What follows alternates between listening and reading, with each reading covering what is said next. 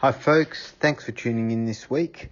Like many of you, I've had a few weeks off over summer and I'm now easing back into it. Luckily, the Australian Open eases the pain of going back to work. And on that note, Ruben's rant this week is about tennis players' prize money. And for the main part of the show, I speak to John Riley of Implemented Portfolios about a range of topics, from the US government shutdown, China trade wars, and the upcoming Australian election. And importantly, whether these events have a real impact on share market and your returns. Thanks and enjoy the show.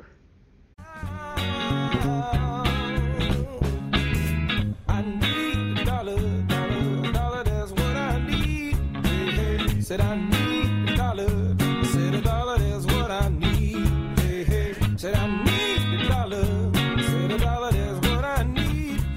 G'day, folks. Welcome to the Finance Hour on JAir. It's good to be back. It's been about a three or four week break, uh, which has been very nice over summer. Perhaps our listeners have taken a break as well, and if you did, I hope you had a great time and easing back into it in January. Uh, I can say for me, January is generally a quiet sort of month. So the first couple of weeks are pretty good, uh, which uh, I definitely enjoy.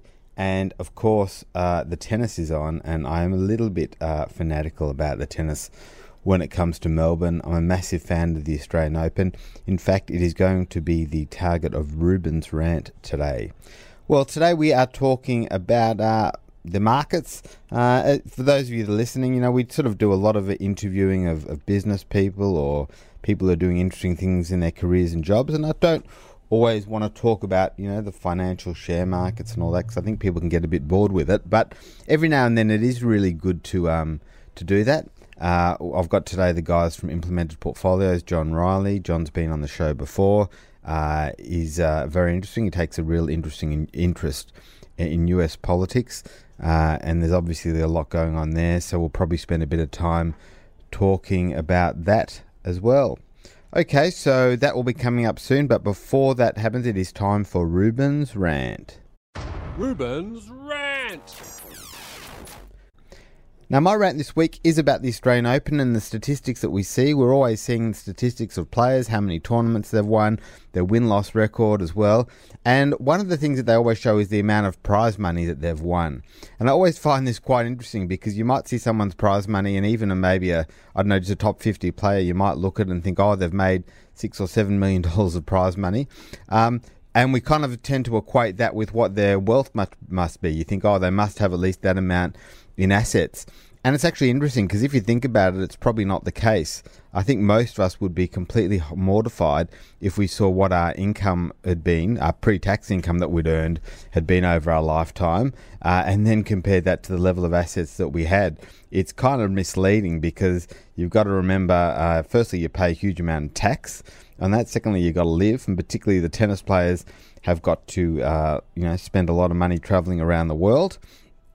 Uh, so I think that it can be a bit misleading. The other thing which which is misleading about it as well is that you're always going to find the more current players. You know, they'll say, well, they're the 15th all-time highest earner, uh, but it's always going to be skewed more towards current players because you know the pay packets for winning tournaments has gone up you know exponentially over the last 10 or 15 years. So just because someone might be the 15th highest earner in history doesn't really say anything about how they compare to players of previous eras.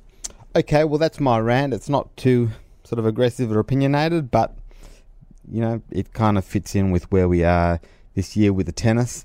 Uh, and coming into the last week, as I said, I'm pretty excited about it. So uh, we're just going to take a very quick break and then we will get John Riley on the phone.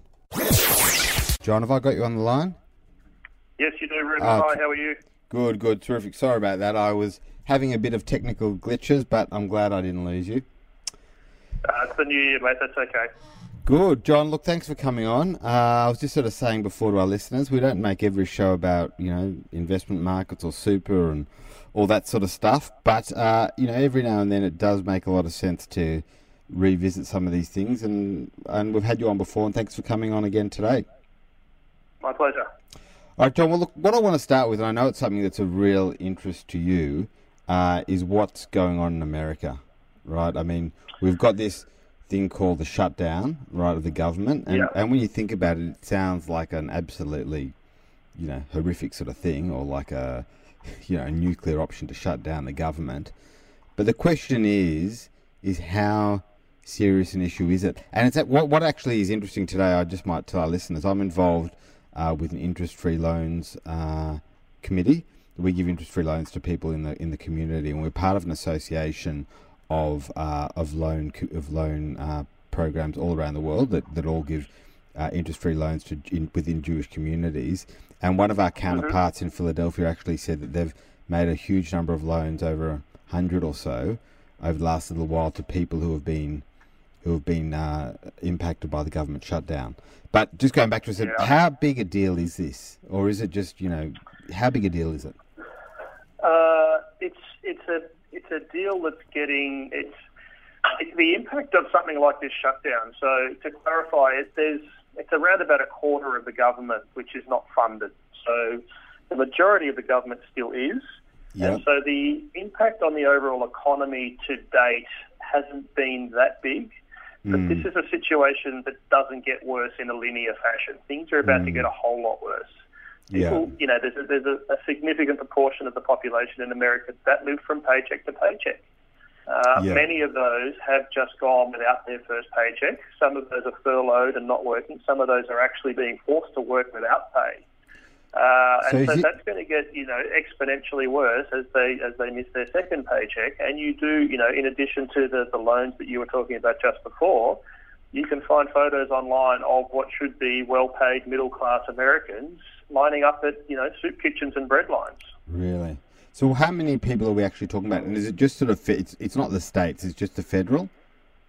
Yes, it's a total of 800,000, and that, that includes both those that are laid off uh, and those that are being forced to work without pay. That's a massive number.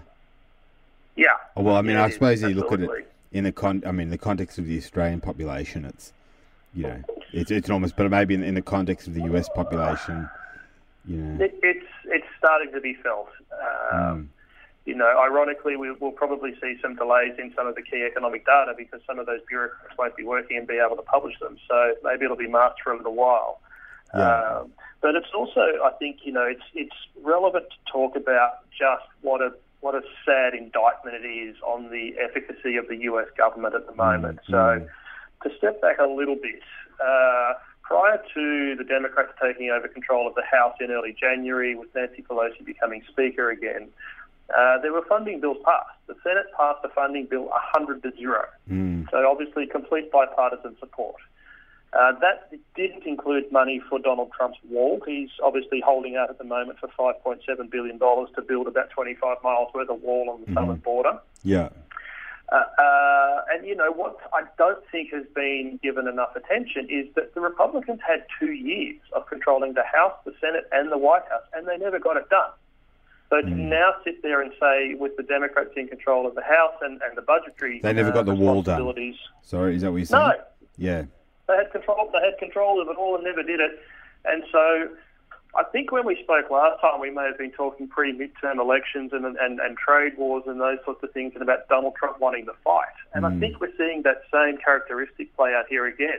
I don't really think he cares about the wall. I think he just wants to be seen as the tough guy.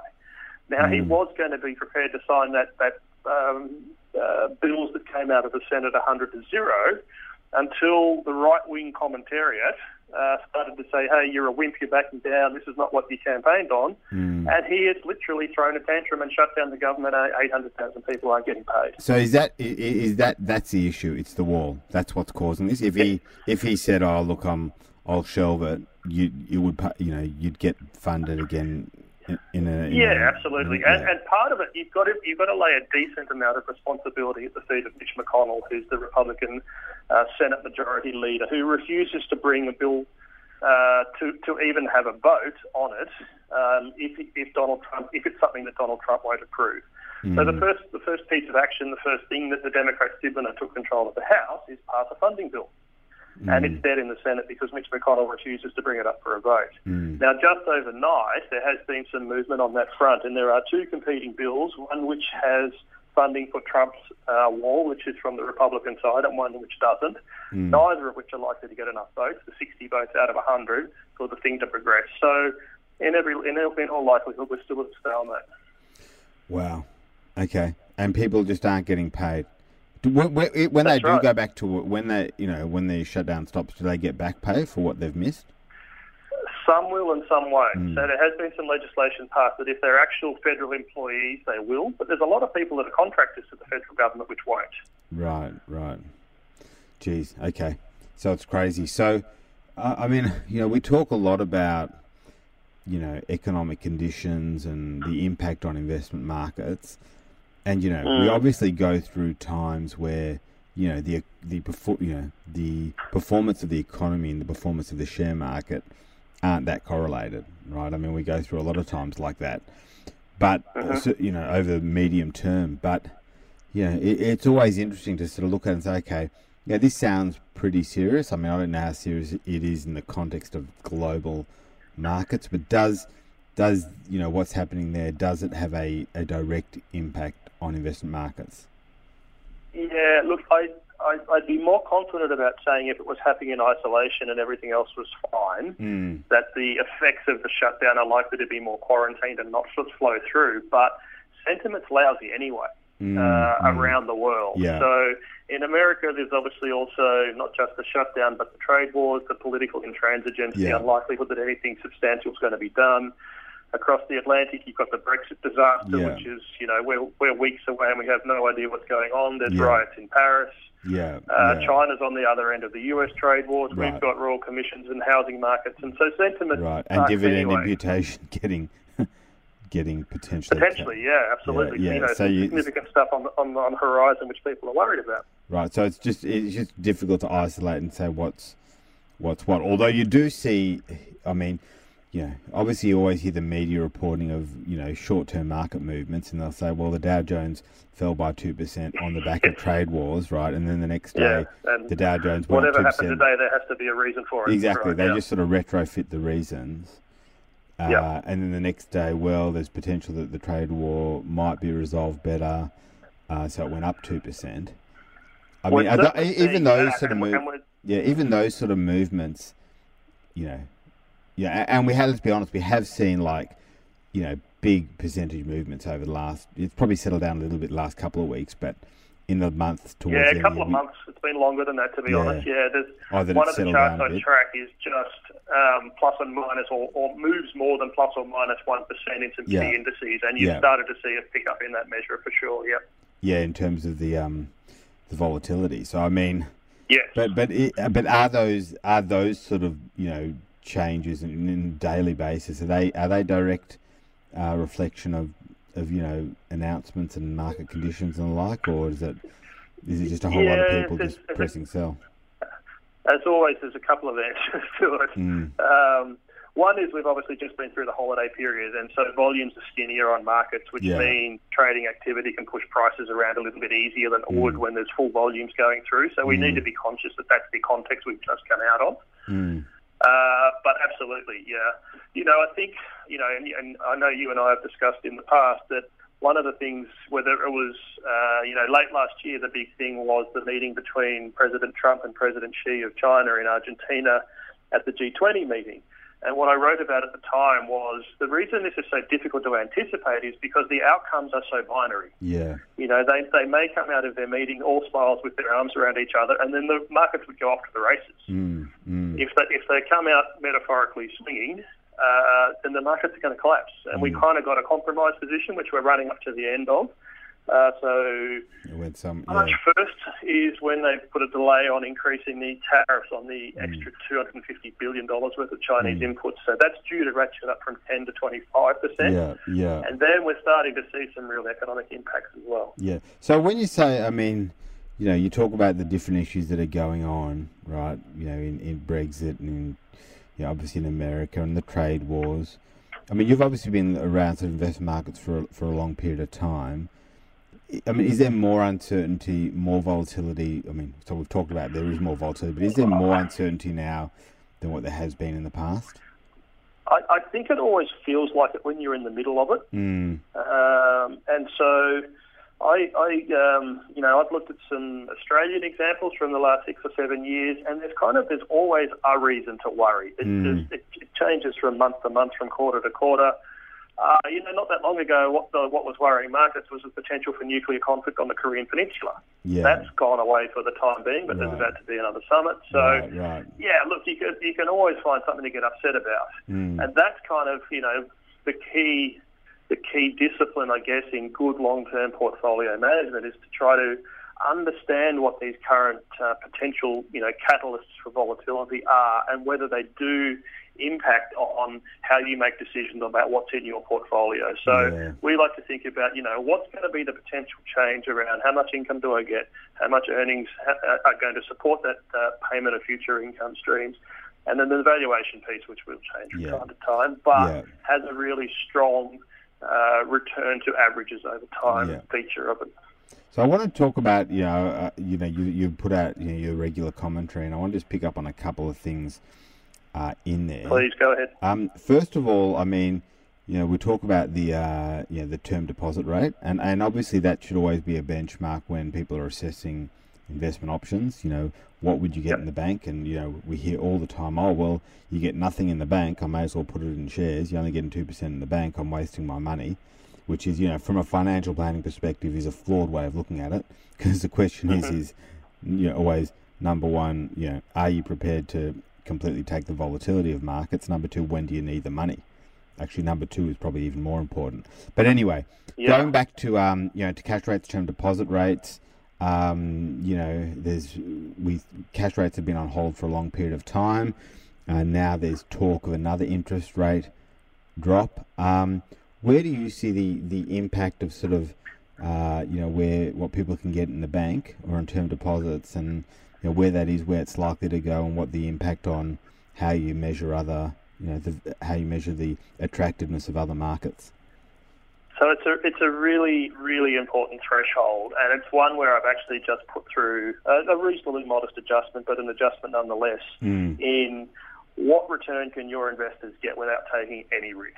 Now, traditionally, those measures a, lot a lot of portfolio managers will use government bonds as a risk-free measure. They're deemed to be, you know, the sovereign will always repay their, their obligations. hmm Um, we've used term deposits for a number of years now because the rates are slightly higher than the government bonds. And so Yeah. we look at an average of the term deposit rate from the big four banks in Australia on a five year term. Yeah. And just recently we've dropped that down, or they have, and we've reflected that from 3 to 2.8%. Mm. That's a pretty big drop. Uh, yeah. I mean, it doesn't sound like much, but it's you know it's almost a ten percent drop, isn't it? And it's more about the, you know, the, the, the trajectory and the path. Uh, Mm. you know, there's been a really significant change, not just in deposits rates, but in, in government bond rates as well, and also in what people are expecting central banks to do with really short-term interest rates, overnight Mm, cash rates, mm. those sorts of things. In the US in particular, but also in Australia. So towards sort of August, September of last year, as things we know were still looking fairly optimistic, people Yeah. were expecting that the, the US Federal Reserve was going to keep raising interest rates Right. to try, try to cool gradually a Yeah. fairly robust economy. Yeah. Um, in Australia, we've been at 1.5% for a long, long time Yeah. now. Um, the expectations have changed there as well, in that around that September, October time, uh, the expectations that the RBA would cut rates was around um, around 25%. Yeah. Uh, sorry, that they would hike rates was around Oh, 25%. okay. Yeah. It- Yeah. This in the hike couple, in rates the what of in months. during this calendar year? Is that or what time frame? Uh, no, sorry, on a 12 month forward view. so looking yeah, through yeah. to the end of 2019, that Yeah, there would be a rate hike coming. Right. Now the expectation is, and it's a higher expectation, it's a little bit over 40% that the, the market in general thinks that the RBA will move from 1.5 to 1.25 by Mm. the December 2019 meeting. So yeah. that's a really big shift in quite a short time frame. Yeah. Absolutely. Absolutely. Uh, and yeah. look, I guess you know the implication for investors again are gone are the days where you are going to get five, six, seven percent out of your term deposits. Yeah. So hmm. 2.8 is the new threshold, and that's for the defensive stuff, the risk-free stuff in particular. If we're going to hold risky assets like equities, then we need to be compensated for it. Yeah. So we look at around about a 5% level, and we say that's around the sort of fair value to cheap threshold. Yeah. And if we can get better than that, which is available now if you're prepared to ride out the volatility. Yeah. All of the grossed up dividends on the banks, for example, are in excess of that hmm. 2.8 plus 5, better than 7.8 number. Yeah, I mean the interest rates. Yeah, as you say, there's that impact on, uh, yeah, on investors. You know, particularly on retirees uh, who are in that sort of drawdown phase and need a degree of security. Yeah, it represents Yeah. a significant problem. I mean, I've got one client I can think of that you know we placed sort of you know we had a number of sort of five year term deposits and the like that have you know all come towards maturity in the last year or so, and you know they Yep. they they had like sort of their five percent. You know, we had locked in up yeah, to five percent rates, and they're going to roll into about half the return. yeah. exactly they're going to roll. into- So, so you know, it's it's really really challenging. Um, and, Absolutely. and, and you know, you've now, got the on the key, yeah, the key, just you know, I would remind your audience there is, you you know, you might you might want a higher return, but if you're going to chase a higher return, know that you're taking on more risk in your portfolio. that's exactly right. Key key criteria is it's really important to make sure that your defensive assets provide you defence at times like we've just been Exactly. through over the last couple of months. Okay, I know we've spoken to Tim on this program before as well, and he sort of says, well, regardless of whether you see markets as being good value or bad value or whatever, you've always got to be Yeah. prepared for a 20, 30%, you know, potential fall just on purely, you know, bad sentiment. So, Yeah, um, absolutely, and it can happen really quickly, Yeah, yeah. As we've just seen as well. Yeah. But I mean, obviously, the other side of interest rates, you know, is, you know, why they. I'll give you just sorry. I'll give you a little bit of context on that one. And, and, and importantly for us, it was the most overvalued stuff which has fallen the furthest. And Yeah. So we're a value-based investment manager. Mm, Apple put out a profit warning, and they lost. Don't quote me to the decimal point, but 400 and something odd billion US dollars from their peak to the trough on the on this profit warning, which, when you convert into Australian dollars, is the equivalent size of all four of the banks: BHP, Woolworths, and CSL. yeah. That's what they lost in the space of less than six months. Mm. Extraordinary, extraordinary numbers. Yeah, absolutely. And I mean, so talking about yes, yeah, interest rates your benchmark, but then on the other hand, yeah, the reason why they cut interest rates is to you know to help people who've got debt, uh, you know, pay a lower rate of interest on their mortgage, which hopefully stimulates the Yep. economy. But you know, that's kind of going the other way anyway. I mean, the banks have been, you know, increasing their interest rates um, already. You know, and, and there's the, the the nexus between RBA rate and what banks are, are lending out as is really, uh, from what I see, starting to diverge a bit. It used to be as soon as it happened, they all competed to do it the first possible day. Now it looks Yeah, to me like you know, they're, they're ramping up rates at different times. They're making, you know, there's other impacts. The regulator don't want them to lend so much to investors. They're ramping up rates there. You know, the, the Yeah. old sort of straight, okay, we're going to cut rates and we're going to put $200 more a month into the average mum and dad's uh, you know, spending account is really not the case anymore. Mm. Yeah, look, you know, there's there's a reason that monetary policy or, or changing interest rates, you know, is, is known as a blunt instrument. Mm. Um, it, it, affects the whole economy. It affects savers. It, affects borrowers, of course, as well. Uh, and we certainly have seen a number of the banks uh, be prepared to make out-of-cycle rate increases, Right. largely in response to a change in their own funding costs, rather Yeah. than just moving lockstep in relation with what the RBA does. And ultimately, you know, they're beholden to shareholders Hmm. and are trying to protect their net interest margins so that they can support their dividends and Yeah. the income stream to retirees that way. Well, I'd say that's the kindest way of looking at it. I mean, potentially the less kind way of looking at it is saying when the when APRA, who who uh, oversee them, said to them, "You've got to really put a clamp on investment loans," right? Yeah. They did take that Yeah. as the opportunity to ramp up those rates, on, you know, with political cover. And I think I can't remember which bank. Well, I thought maybe the CBA or one, maybe it was Westpac, actually acknowledged in their, you know, in their in their reports that yes, their funding costs have gone up a bit, but they actually had a bit of a, a sugar hit from um, from ramping up rates.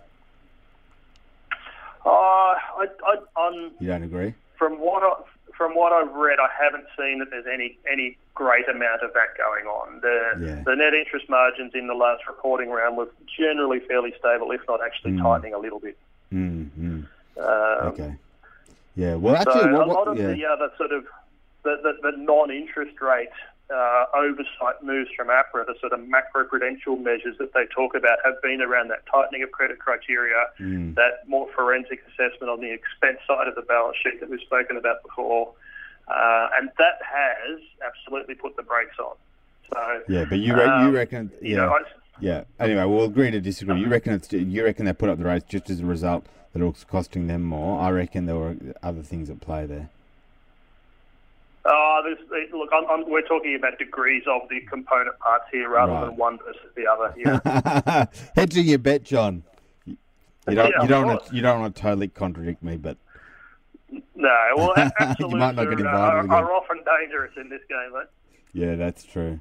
That's true. Well, I guess the other look. I mean, obviously, then you know we talk about Australia, and uh, you know, I have to say, you know, we look at we look at uh, you know, I think I was I said to you before, you know, uncertainty and you know when is there more uncertainty, when is there less uncertainty, and you know, I, I don't quite know in terms of global markets, but I have to say I do feel uh, that this period coming up is a degree of significant uncertainty, and, and obviously part of that is is you know government change, uh, which Mm. all looks almost inevitable.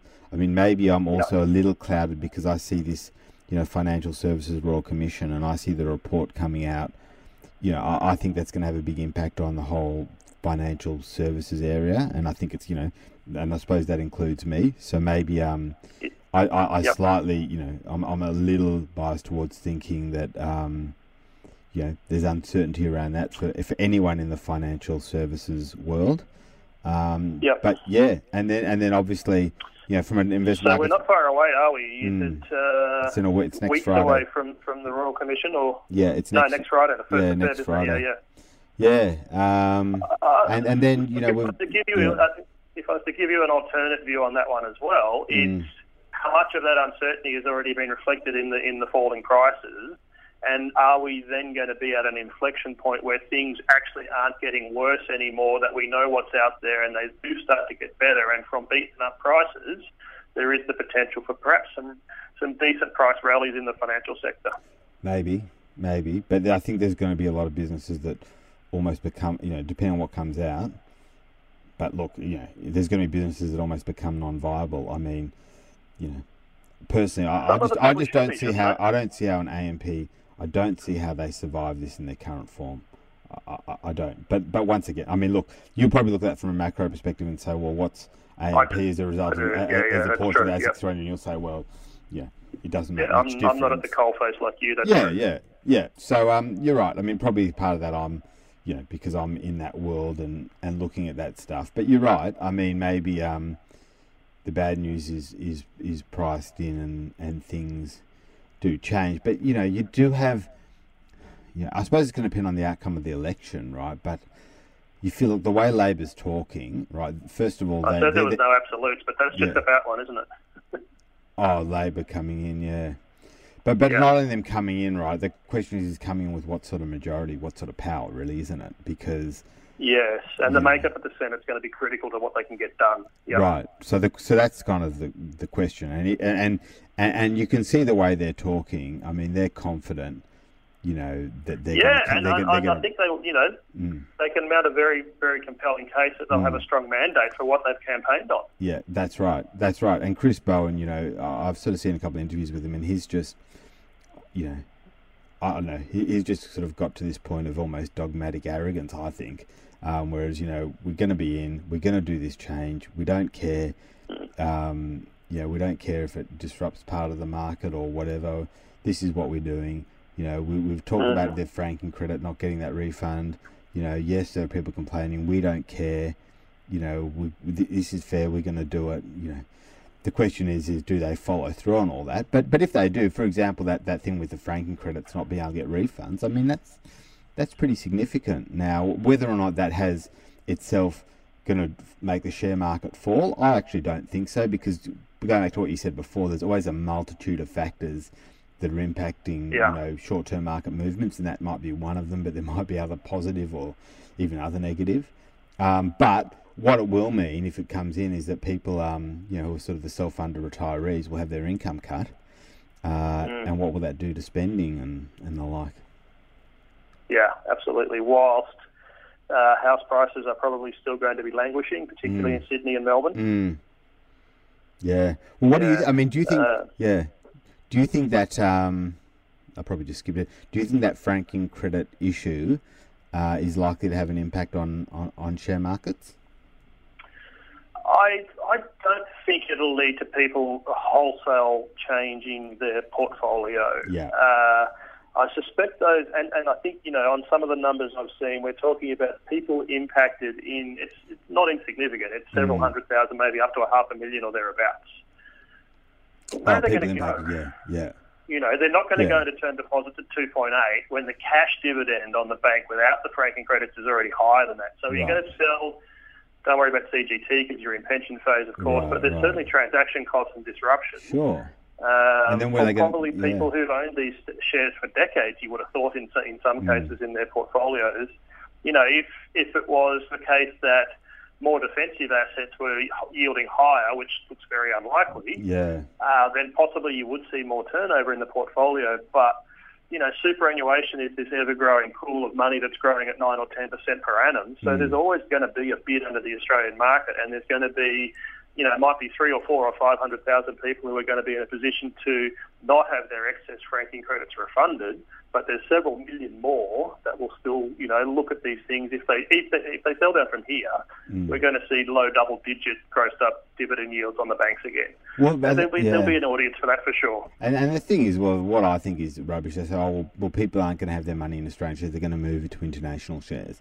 I think that's a load of Yeah. rubbish. You don't get franking credits on international shares, so why would you move it from one to the other? You know, and, and I probably, Yeah. I'm, I'm typically expecting a lot of people who that, you know, the mums and dads that hold Australian shares, you know, Yeah. they don't really hold, they don't really want to hold international shares, or they, you know, they don't feel comfortable with it, or, or whatever. But to No, think that there's, just going to be there's a an wholesale argument that they switch. maybe should, yeah, Mm. from a diversification Well, point they, of view. but they should do that of things you're anyway, right? with, They should do that now. That's right. you know, Yes, th- yeah, this this doesn't change that. Like, it doesn't mean, Yeah. you know, I, I agree. Like, like I would always have have you know, any client that comes to a you know an advisor would, would recommend it.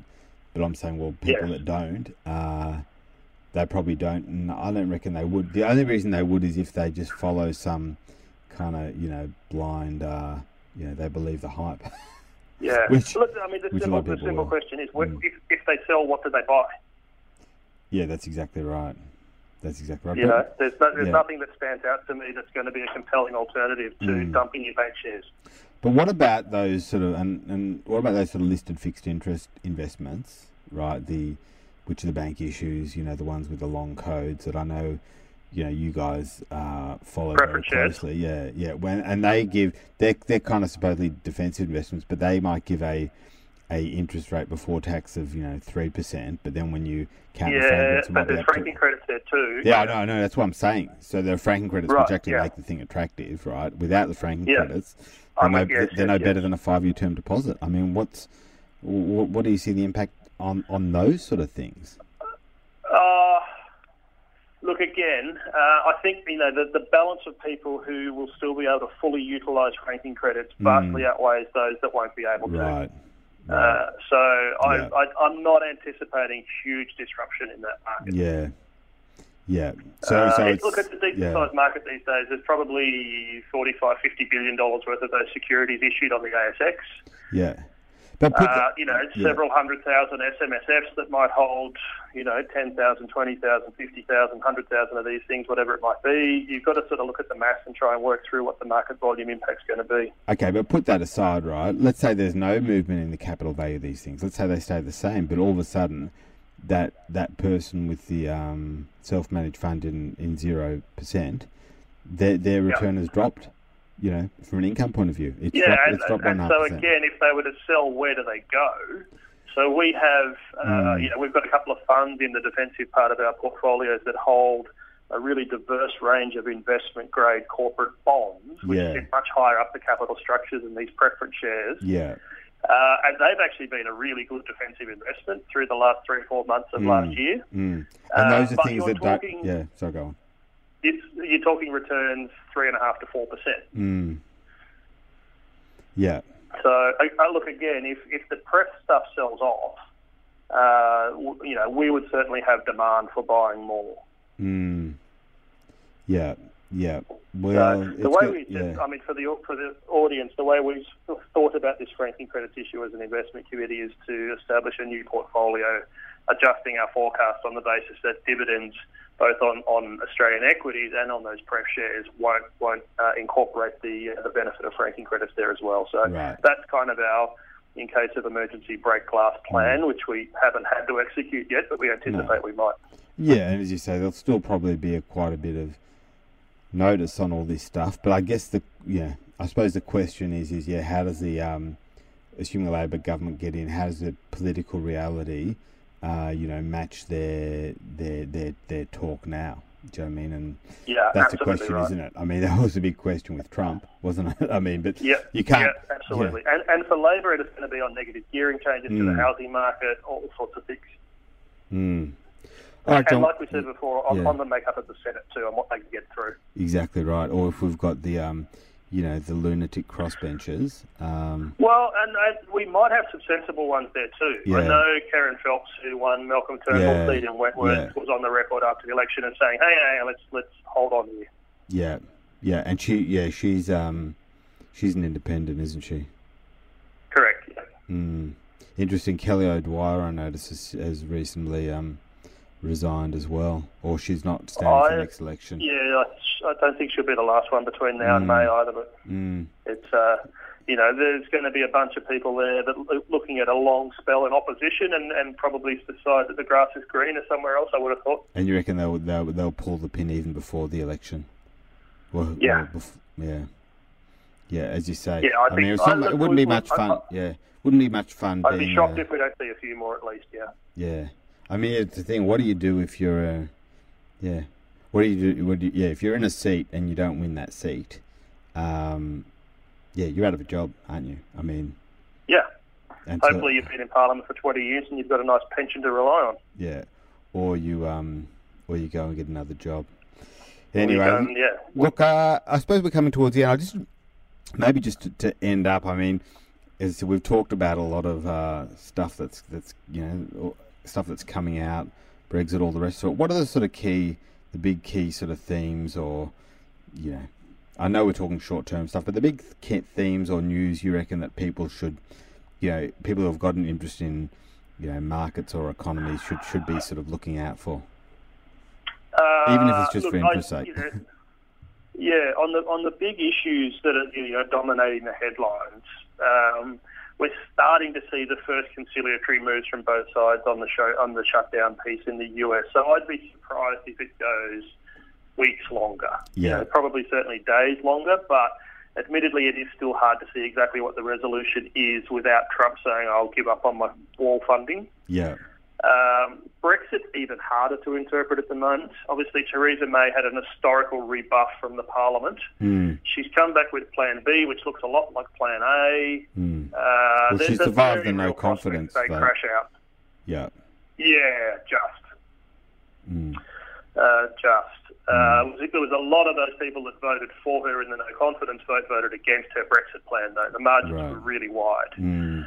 There's there's there's nothing I can see on the horizon that fixes the intra- intractable issues there, particularly around the customs union and the Irish border. There is a very real probability, and perhaps even the base case, Mm. that Brexit crashes out, or that UK crashes out without a deal, without a Brexit deal, uh, and that's that's a big unknown Yeah. you know. Um, that will certainly roil markets. Um, I suspect more so on the UK side of the channel rather than Europe, but Europe will certainly be impacted as well. Yeah. Yeah. The other one is the trade wars, Mm. and that's probably the biggest the biggest one. Um, you know, it, it, it's really hard to get a sense of what's going on. Just in the last couple of days, you know, the market tanked yesterday in the US was down 1.4. Mm. Pleasingly, we're, we're flat today, so the Aussie market continues to outperform America on the last little while and, and short to medium term as well. Yeah. Uh, you know, there was conflicting reports about whether the US cancelled the meeting or not. We can't even get clarity on whether they got together and sat around the table to discuss the issues. Yeah. Uh, so that's an increasingly difficult one. Uh, you know, that, that they're the they're the three big issues. Um, and you know, we are now just you know to to return to where we started in the US outlook. We're now starting to see a whole bunch of Democrats announce for 2020, so the presidential campaign is going to start to kick off. I think Trump is in big trouble. Uh, on any one of the, there's actually 17 separate investigations into Trump, his children, and the Trump organization. Mm. Um, there is a very real chance that, you know, the only reason he's not currently arrested, indicted, convicted is that he sits in the Oval Office. Yeah. Um, so to give you one very narrow aspect of that, Michael Cohen, his former lawyer, has pled guilty to the campaign finance violations in relation to the payments made to the porn actress and, Yeah. the, and the Playboy bunny. Yeah. He admitted guilty to it. He's going to jail for three years. Yeah. There is audio, which we've all heard, of he and Trump discussing those payments. Yeah. That makes Trump an unindicted co-conspirator, which is the language they used about Nixon before he was impeached. Unbelievable. That's the big danger. Their economy is slowing. Their earnings per share growth numbers are going to get much weaker because they're coming off the tax cut driven sugar high. yeah. The economic growth is deteriorating from a high of 4.2. Uh, Q2 last year, Q3 it dropped to 3.4. The number we'll see late next week for US GDP is likely to be in the mid to maybe slightly high twos and dropping as they head into the 2020 election cycle, which probably means Trump gets more erratic. Yeah. Yeah. And that's not a good thing. All right, John. Well, look, thanks. Uh, thanks very much for uh, for catching up with uh, with us today. On that cheery note, Oh, sorry. Yeah, exactly. On that cheery note, I thought you were going to say some good things that were coming up. But anyway, as you say, there's always uncertainty out there. You know, and, and when we're in the midst of it, you know, we always think that this is this is the worst yeah, it. market's But generally pretty resilient. Yeah. yeah. Okay, John. Thanks a lot, and uh, we'll speak to you again next time. Pleasure as always, Ruben. Thank you. Okay. Bye bye. All right, folks. Well, thank you very much for listening today. I hope you enjoyed that show. Uh, we'll be back next week. If you want to hear any of the older podcasts, just go either to the JO website or go to adaptwealth.com.au, or even better, the probably the most effective way is to search them on iTunes. Thanks very much for tuning in.